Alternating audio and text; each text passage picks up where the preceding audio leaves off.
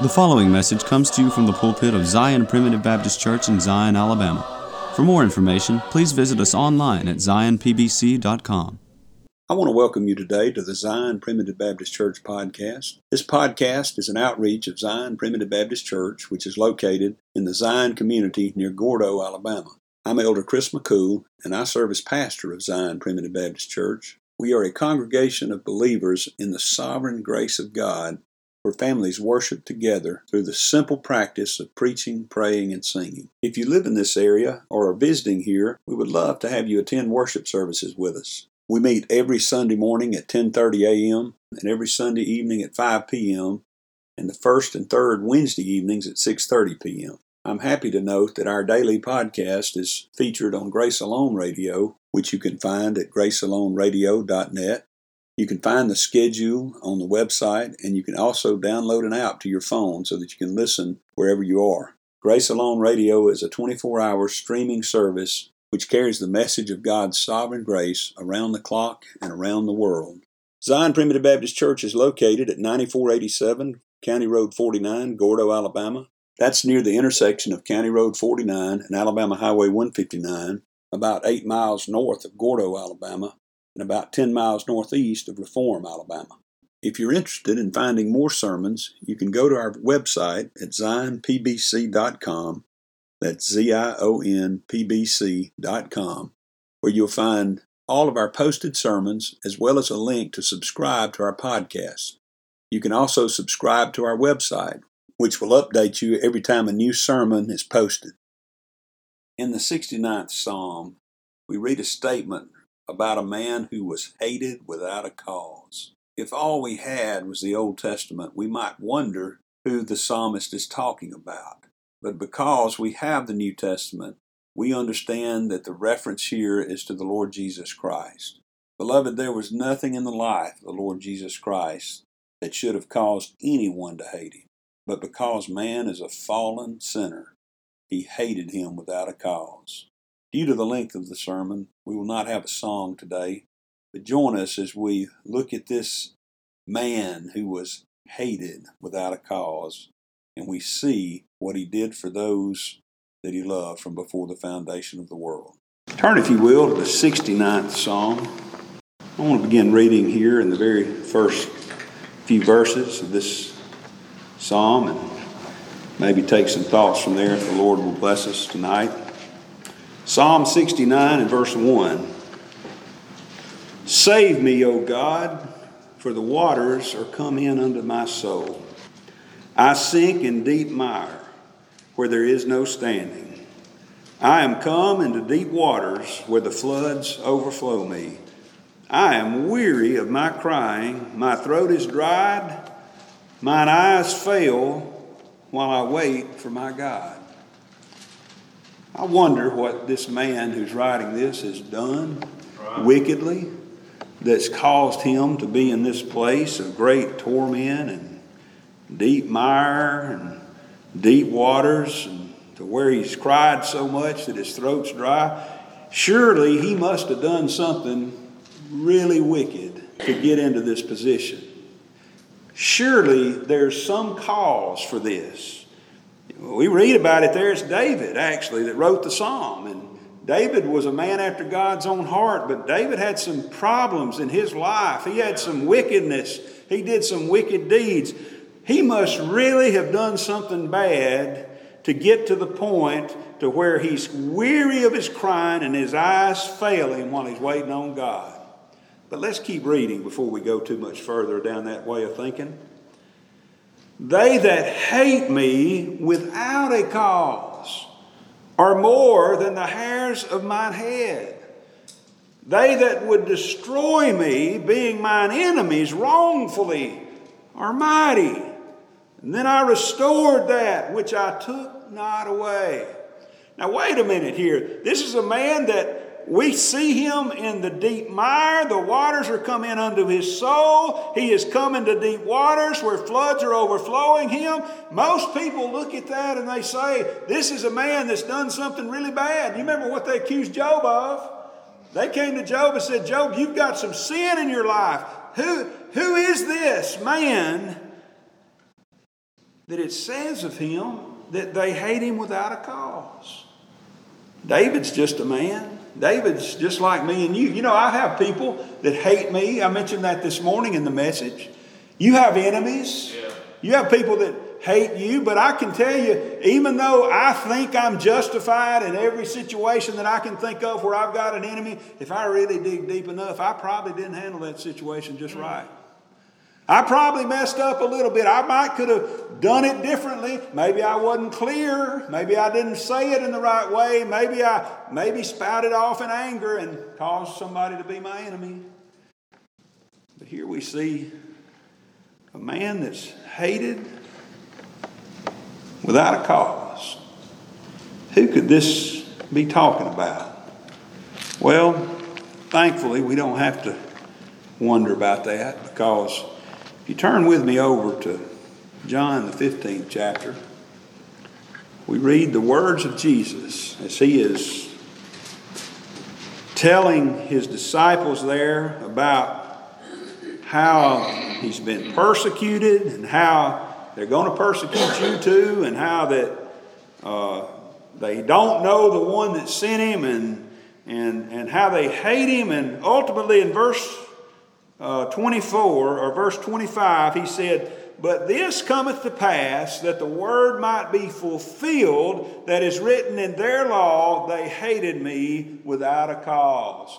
Here we have the answer of who this man is that's being talked about. I understand that when David writes the Psalms or whoever writes the Psalms, that they're talking about a specific situation that applies to them. Uh, there's a direct application of it. But you'll notice that we see many times in the scriptures in the New Testament, they'll go back, Jesus will go back, Paul will go back, Peter will go back, and they'll quote something that was written in the Psalms, and we find out that it wasn't just about David. That's right.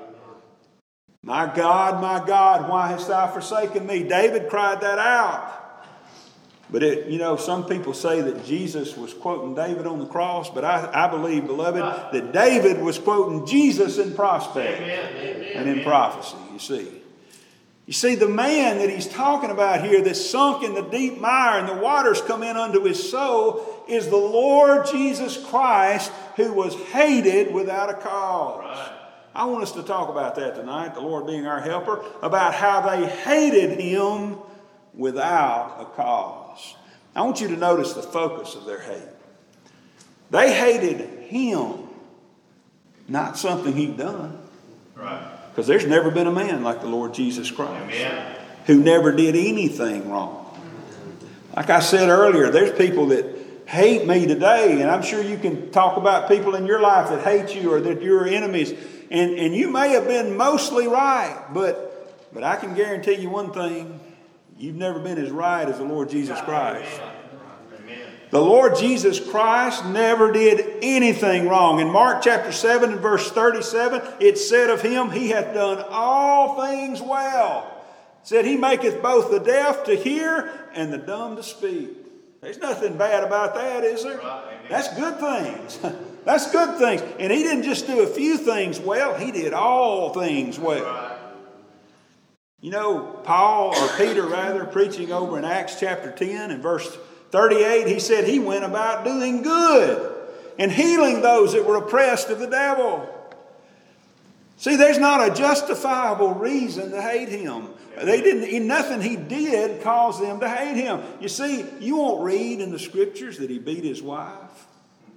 You won't, you won't read in the scriptures that he beat somebody out of their property. You won't read in the scriptures that he told lies on people. He never beat anybody up. He didn't run around with somebody's wife. And yet, people hated right. him. See, they hated who he was, not what he'd been doing. He'd been going around doing good. That's what it said. Look over with me in John chapter 10 just for a minute. In John chapter 10 and verse 31, it says, The Jews took up stones again to stone him. Well, what's he done now to make them want to stone him? Well, Jesus asked the questions. He said, Many good works have I showed you from my Father. For which one of those works do you stone me? He hadn't done any of those works that I named. He hadn't broken the commandments. He hadn't hurt anybody. He hadn't even hurt anybody's feelings unjustifiably. The Jews answered him, saying, For a good work we, we stone thee not, but for blasphemy, and because that thou, being a man, makest thyself God. Jesus said, Which one of these good works do you want to stone me for? They said, We're not stoning you because of something you've done. We want to stone you because of who you say you are. But you remember what I said earlier that Christ never falsified, He never made false statements, He never lied. He really is God. Yes. We're told that God cannot lie. He really is God. You know, over in Luke, the 19th chapter, he tells them a parable or a story. I'm not sure if it's a parable or not, but uh, in Luke chapter 19 and in verse 12, he said, we read, He said, therefore, a certain nobleman went into a far country to receive for himself a kingdom and to return. And he called his ten servants and delivered them ten pounds and said unto them, Occupy till I come. Do you see anything bad this nobleman has done so far that would justify people hating him? That would justify people wanting to kill him? He's doing good. He's going into a far country to receive a kingdom. But he's leaving the people that he's been working with there and been ruling over there, he's leaving them some money. He's leaving them the resources they need not just to dwell in the land and to get rich on what they're doing, but to occupy, which means more than just stay there. He's going, he said, You occupy this country, you take care of this place. I don't see anything yet that would lead them to hate him. And yet in verse 14 it says, But his citizens hated him and sent a message after him saying, We will not have this man to reign over us. Brethren, have we discovered one cause yet for them to hate the Lord Jesus Christ? He hadn't done anything wrong. He hadn't said anything wrong. He hadn't dealt with any situation in a bad way. And yet, they hated him. Let's look at the force of their hate. Let's look at how bad they hate him. They hated him enough to want to discredit him. They wanted to run him down.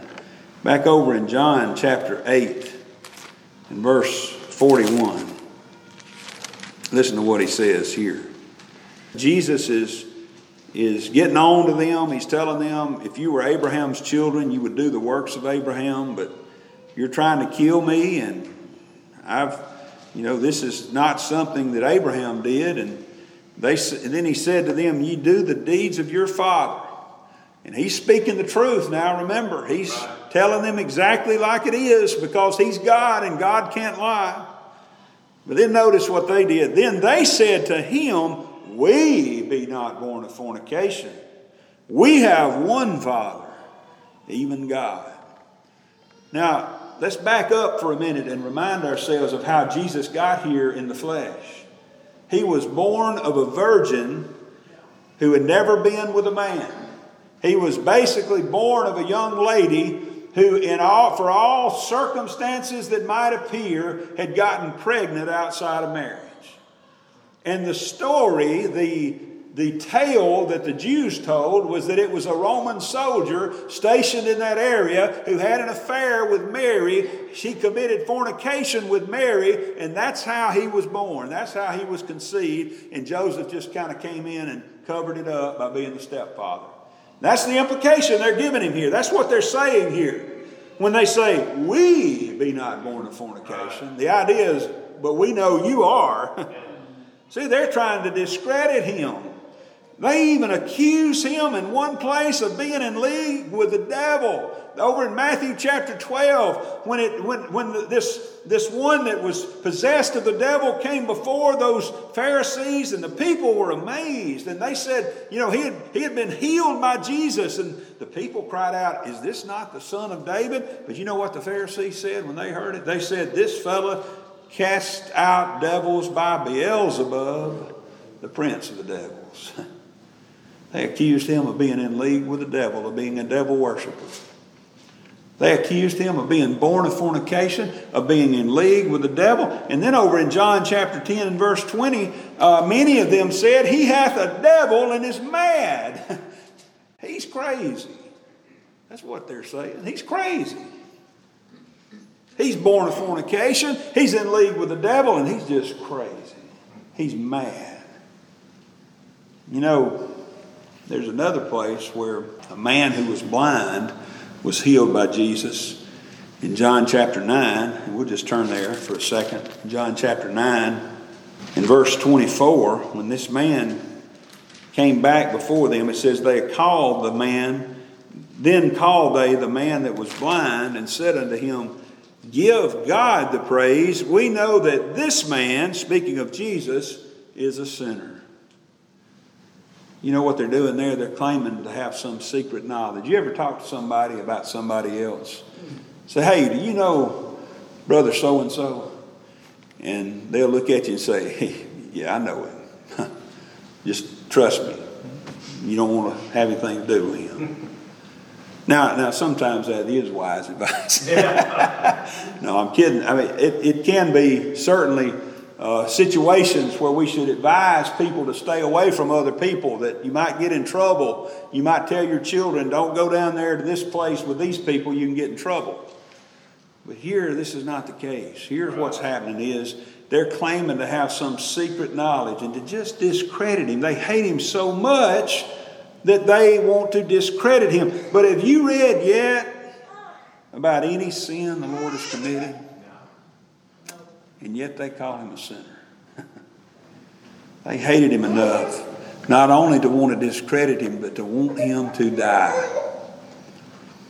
We're told in John 1 11 that when he came unto his own and his own received him not, his own people received him not.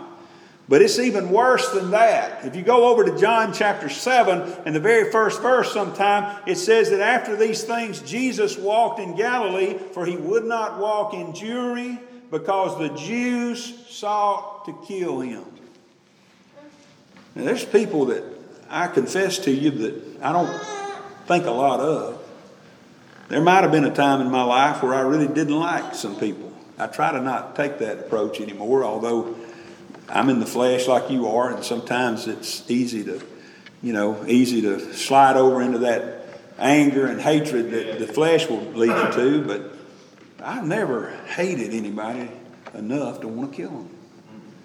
I've never just looked at somebody and said, I want to take my gun and shoot him. And I know there are people that feel that way about some people. I've had to deal with some of them in my secular job, but, uh, but these Jews hated him so much that they wanted to kill him. Back over in Luke chapter 4, you can turn and read it sometime when he preaches that message and he says that there were many widows in Sarepta. Let's just turn over there and read it in, in Luke chapter 4 and verse 24. Jesus is preaching his first recorded message here in, in Luke, in this chapter of Luke. And he says, Verily I say unto you, no prophet is accepted in his own country. But I tell you of a truth, many widows were in Israel in the days of Elias, when the heaven was shut up, three years and six months, when great famine was throughout all the land. But unto none of them was Elias sent, save unto Sarepta, a city of Sidon, unto a woman that was a widow. Now, what's he preaching here? What he's preaching here is the sovereignty of God yes. in salvation and deliverance. It's the sovereignty of God. He said there were many widows in Israel. God didn't go to the Israeli widows. He went to a, a widow over there in the city of Sidon. Some old reprobate city over there. And many lepers were in Israel in the time of Elias the prophet. And none of them was cleansed, saving Naaman the Syrian. There he is preaching that old sovereignty of God again. Yeah. he didn't cleanse those lepers over there in Israel. He went to Assyria and mm. cleansed him. And you know, we who believe in the sovereign grace of God rejoice in that message. But I can say to you, beloved, if the Lord hadn't tendered your heart your response to that message would be just the same as theirs right here in verse 28. All they in the synagogue, when they heard these things, were filled with wrath and rose up and thrust him out of the city and led him unto the brow of the hill whereon their city was built, that they might cast him down headlong. They didn't say, let's push him off feet first. He might survive that. Let's make sure we turn him upside down and cast him down. Well, he will die when he hits the ground. Of course, we know that the Lord delivered him. He passed right through him and went on his way because it wasn't his time. They hated him enough to want to kill him. And you know, beloved, they hated him enough not just to want to kill him, but to want to bend the law to do it. I mentioned that this morning too. In Mark chapter 14 and verse 1, their hatred of the Lord has culminated to the point that they're not worried anymore about doing things above board. Over in Mark chapter 14 and verse 1, they say this. After two days was the feast of the Passover and of unleavened bread, and the chief priests and the scribes sought how they might take him by craft and put him to death. If we have to take him by hook or by crook, we're going to get him. If we have to bend the law to do it, we're going to do it. It does not matter. We hate him so much, we don't even care if it's legal anymore. We're going to take him out and we're going to kill him. And they hated him enough not just to want to kill him, but to want him to suffer in his death. Since we're in the book of Mark, just turn a page over there to chapter 15. In Mark chapter 15, in verse 12, where Pilate is here presenting Barabbas and Jesus as a choice for these Jews as to whether they want him to release Barabbas or Jesus. Pilate answered in verse 12 and said, after they, they clamored for Barabbas, they said, we want Barabbas to be released to us. And then in verse 12, Pilate answered and said again unto them, What will ye then that I shall do unto him whom ye call the King of the Jews? They didn't say put him in prison. They didn't say let's exile him to Rome. They didn't say let's detain him for a while and then release him. Let's beat him and let him go and tell him not to do it anymore. They cried out again, Crucify him! And crucifixion, beloved, is the most torturous form of execution known to man at that time and indeed probably for all time. You know, it's such an, it's, I started to say the word. It's such a horrible death, they had to make up a word to describe it. Excruciating is a word that means like a crucifixion. Amen. An excruciating death. They didn't want him to be uh, uh, beaten. They didn't want him to be detained. They wanted him to die the most painful death. They would rather have a notable prisoner named Barabbas released unto them and for Jesus to be crucified. Luke chapter 23, verse 33. It all culminated, all this hatred culminated right here. It says, when they were come to the place which is called Calvary, one other place is called Golgotha, the place of the skull. There they crucified him and the malefactors, one on the right hand and the other on the left. They didn't even give him the dignity of a individualized death. They didn't say, well, we've got these malefactors here, but he's not really in that category. We're going to treat him a little differently and put him off to the side. They put him right in the middle of the transgressors all the hatred, all the bloodlust that they had consummated right here on Calvary as this just, holy, righteous, harmless, separate from sinners man who had gone about doing good his whole life was crucified between two thieves. Mm-hmm. Is there some scripture somewhere that would help us understand why they hated him so bad? If you'll turn with me back over to the third chapter of Genesis, we're going to find a scripture that answers all of our questions about this situation and why they hated him without a cause. You know, you know the story of Genesis 3. Eve is deceived by the serpent, who is the embodiment of Satan himself, and she eats of the fruit and gives to her husband Adam to eat of the fruit. And, and through Adam, the whole human race falls into sin, and we're told that in Adam all die and, and that this is, the, this is this very time, the very day of this great fall from the innocence that they had into the sin that we still experience today. But on that very day, the Lord Himself says to the serpent a statement that explains all that we are talking about here tonight. It explains why they hated Him without a cause. In verse 15, God says, I will put enmity between thee and the woman, and between thy seed and her seed. It shall bruise thy head, and thou shalt bruise his heel. Beloved, the battle lines are drawn right here. This is the scripture that explains as well or better of all the scriptures of why they hated him without a cause. Satan and the Lord Jesus Christ and Satan's people and the Lord's people are enemies from here out. There's no more uh, quarter given in that fight. There's no more. Uh, there's no more reconciliation between the two. This explains all the hatred. This explains all the things that they did to him. This explains why they were so intent on him suffering and so intent on putting him to death. Let me ask you one more question. Do you think all this took the Lord by surprise? In Mark chapter 8, verse 31, he began to teach them, we're told that the Son of Man must suffer many things and be rejected of the elders and of the chief priests and scribes and be killed and after three days rise again. We talked about a little bit this morning how that all the disciples forsook him and fled.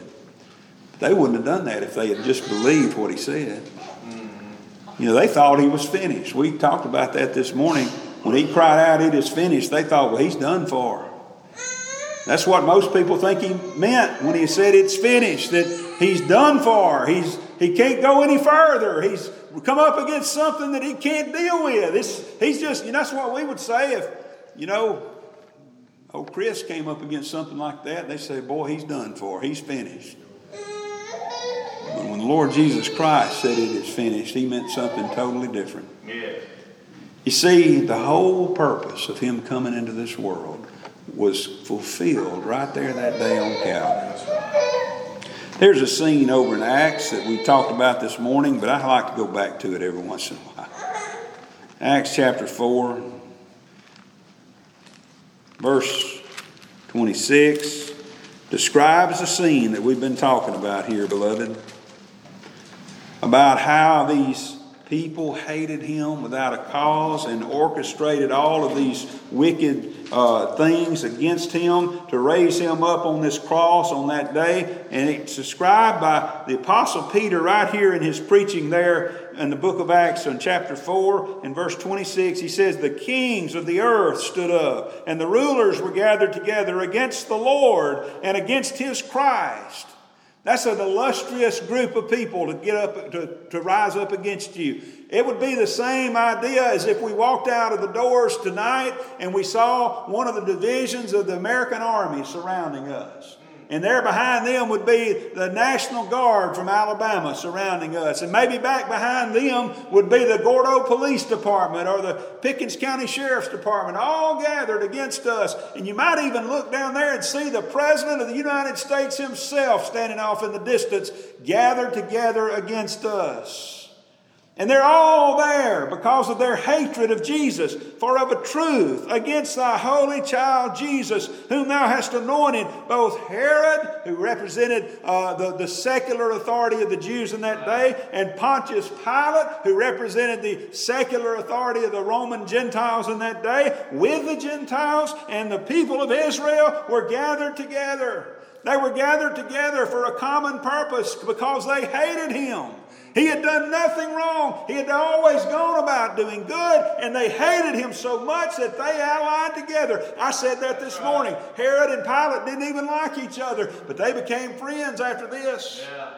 They allied together against him. Their purpose was to kill him and gain the ultimate victory. Did things get out of control that day? Did the Lord finally run into something he couldn't handle? No. No. No. You see, verse 28 tells us the secret. Even though they were there gathered together to kill him because they hated him without a cause, they hated everything he was, everything he was about, they were gathered together for the purpose of destroying him, but in truth, they were gathered together there for to do whatsoever thy hand and thy counsel determined before to be done. Little did they know, everything went according to God's plan. now, that's not absolutism. That's God being almighty and omniscient and suffering men to do what their wicked hearts were wanting them to do and were prompting them to do in the first place. God suffered man to do what his sinful heart was leading him to do. And you know what that did? That ultimately led to the greatest victory that there's ever been. Yeah. That kind of puts a new light on this verses that we started out with in Psalm 69, doesn't it?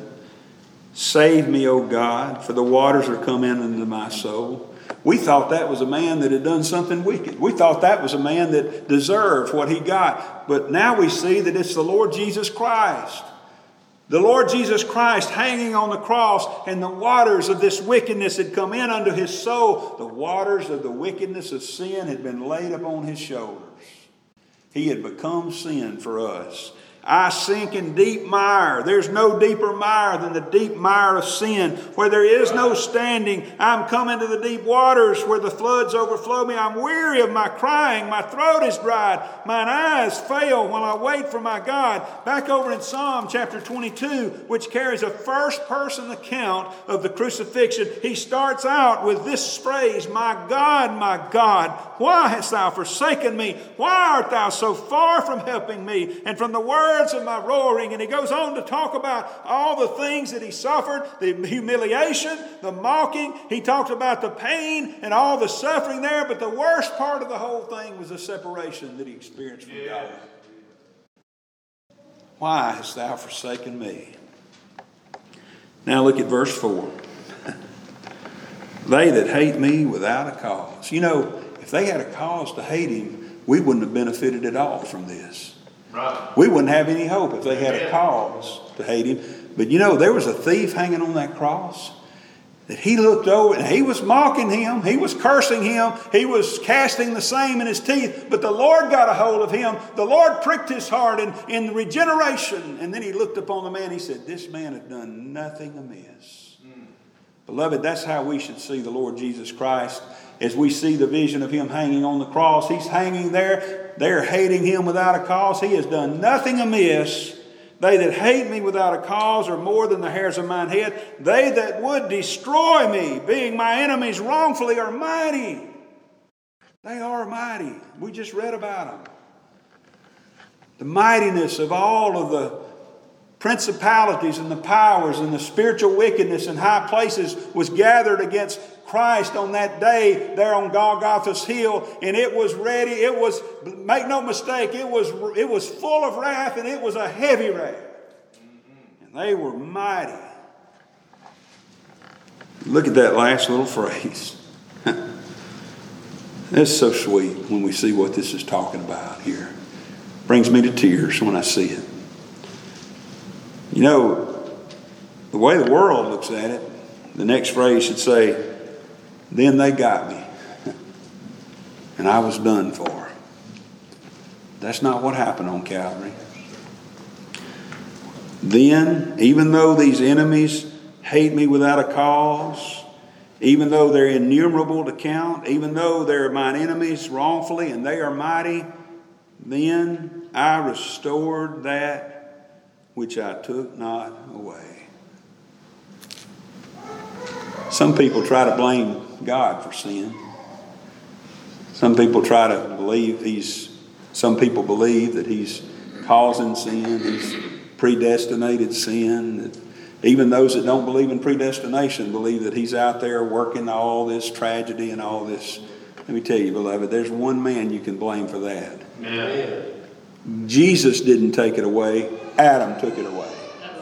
He took it not away, beloved. He didn't take away the innocence. He didn't take away the fellowship. He didn't take away the sweet, uh, uh, the sweet times in the Garden of Eden when Adam and, and, and, and God were able to meet face to face and talk. He didn't take that away. Adam took it away. But praise God, Jesus restored that which he took not away. Amen. He didn't deserve it. He didn't have to do it from the standpoint of we deserved it, but praise God, He purposed to do it. And He restored that which He took not away. You see, that's the true story of this man who they hated without a cause. And beloved, I want to say to you, by nature, we're in the same crowd as all the rest. By nature, we hate him. By nature, we have nothing for him. By nature, without the Lord having tendered our hearts, if you and I had been there that day, we would have been clenching our fists just like the rest of them, shaking our fists at Him and mocking Him. Because we were His enemies, but beloved, He became our friend. He is indeed the friend of sinners.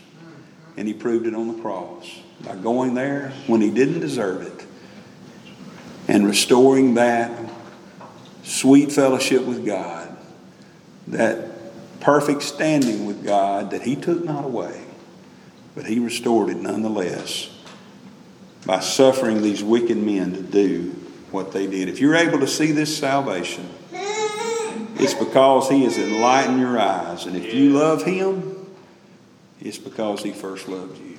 Amen. This man that we by nature hated without a cause. Mm. Thank you for joining us today on the Zion Primitive Baptist Church podcast. I hope the message has been uplifting and beneficial to you, and that the Lord will continue to bless you to grow in grace and knowledge of the truth. Join us again tomorrow for another message of God's sovereign grace. If you would like to subscribe to our website, please go to www.zionpbc.com and sign up for email updates. If you have any questions, please feel free to contact the church at zionpbc1847 at gmail.com. That's Z-I-O-N-P-B-C-1847 at gmail.com. Or you can email me directly at jchrismccool at gmail.com. That's the letter J, C H R I S M C C O O L at gmail.com. Again, thank you for listening. May the Lord bless you, is my prayer. We thank you for listening to today's message. For more information, please visit us online at zionpbc.com.